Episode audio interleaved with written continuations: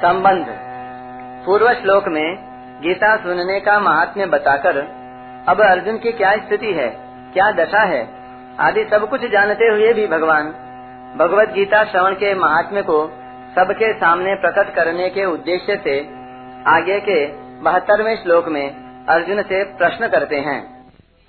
कचिदेतश्रुतम् पार्थ त्वयैकाग्रेण चेतसा।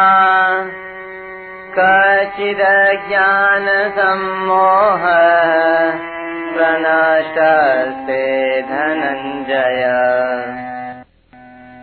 हे पृथानंदन, क्या तुमने एकाग्र चित्त से इसको सुना?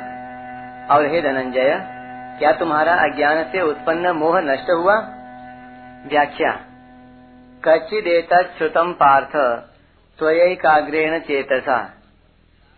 एतत् शब्द अत्यंत समीप का वाचक होता है। और यहाँ अत्यंत समीप इकहत्तरवा श्लोक है। उनहत्तरवें, सत्तरवें श्लोकों में जो गीता का प्रचार और अध्ययन करने वाले की महिमा कही है, उस प्रचार और अध्ययन का तो अर्जुन के सामने कोई प्रश्न ही नहीं था। इसलिए पीछे के इकहत्तरवें श्लोक का लक्ष्य करके भगवान अर्जुन से कहते हैं कि मनुष्य श्रद्धा पूर्वक और दोष दृष्टि रहित होकर गीता सुने।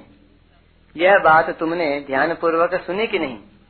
अर्थात तुमने श्रद्धा पूर्वक और दोष दृष्टि रहित होकर गीता सुनी कि नहीं? एकाग्रेण चेतसा।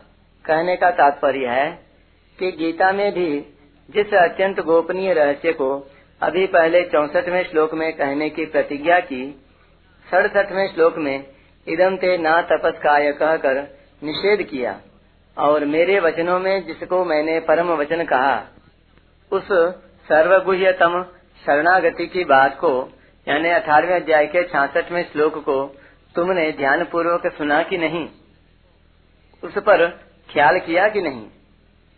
कच्चिद अज्ञान सम्मोह प्रनष्ट धनंजय भगवान दूसरा प्रश्न करते हैं कि तुम्हारा अज्ञान से उत्पन्न हुआ मोह नष्ट हुआ कि नहीं? अगर मोह नष्ट हो गया तो तुमने मेरा उपदेश सुन लिया, और अगर मोह नष्ट नहीं हुआ तो तुमने मेरा यह रहस्यमय उपदेश एकाग्रता से सुना ही नहीं। क्योंकि यह एकदम पक्का नियम है कि जो दोष दृष्टि से रहित होकर श्रद्धा पूर्वक गीता के उपदेश को सुनता है, उसका मोह नष्ट हो ही जाता है। पार्थ संबोधन देकर भगवान अपने पन से बहुत प्यार से पूछ रहे हैं कि तुम्हारा मोह नष्ट हुआ कि नहीं? पहले अध्याय के पच्चीसवें श्लोक में भी भगवान ने अर्जुन को सुनने के उन्मुख करने के लिए पार्थ संबोधन देकर सबसे प्रथम बोलना आरंभ किया और कहा कि, हे पार्थ युद्ध के लिए इकट्ठे हुए इन कुटुंबियों को देखो ऐसा कहने का तात्पर्य यह था कि अर्जुन के अंतकरण में छिपा हुआ जो कौटुंबिक मोह है, वह जागृत हो जाए और उस मोह से छूटने के लिए उनको चटपटी लग जाए, जिससे वे केवल मेरे सम्मुख होकर सुनने के लिए तत्पर हो जाएँ। अब यहाँ उसी मोह के दूर होने की बात का उपसंहार करते हुए भगवान पार्थ संबोधन देते हैं। धनंजय संबोधन देकर भगवान कहते हैं कि तुम लौकिक धन को लेकर धनंजय बने हो, अर्थात राजाओं के धन को जीतने वाले बने हो।